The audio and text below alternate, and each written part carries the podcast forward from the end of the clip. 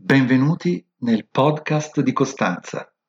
Anzi, benvenuti nel podcast.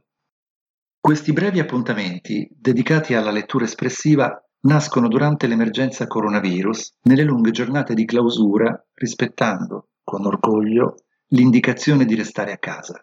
Padre e figlia mossi dall'amore per le storie, racconti, fiabe, favole.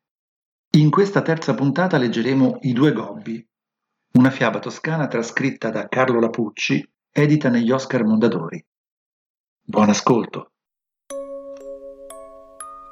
C'erano in un paese due gobbi, uno buono e uno cattivo.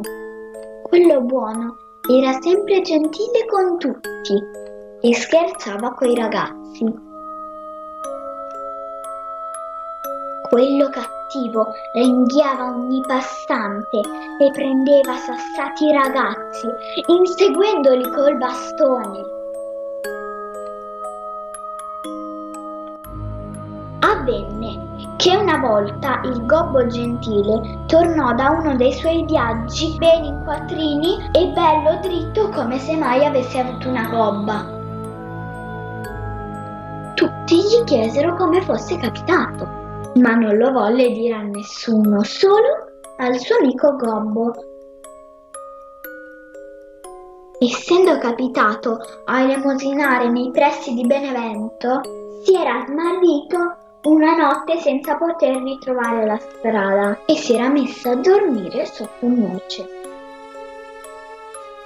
Nella notte era stato svegliato dall'avvicinarsi di una folla di persone vestite stranamente.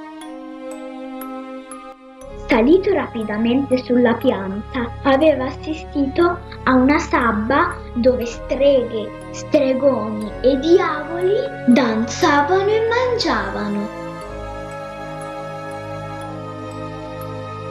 Era infatti sabato e si accorse di essere capitato al Noce di Benevento, convegno di creature infernali.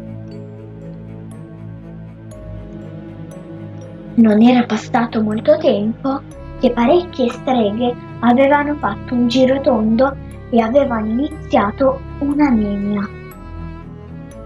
Sabato e domenica, sabato e domenica, sabato e domenica. Lui dall'alto non aveva potuto fare a meno di partecipare cantando.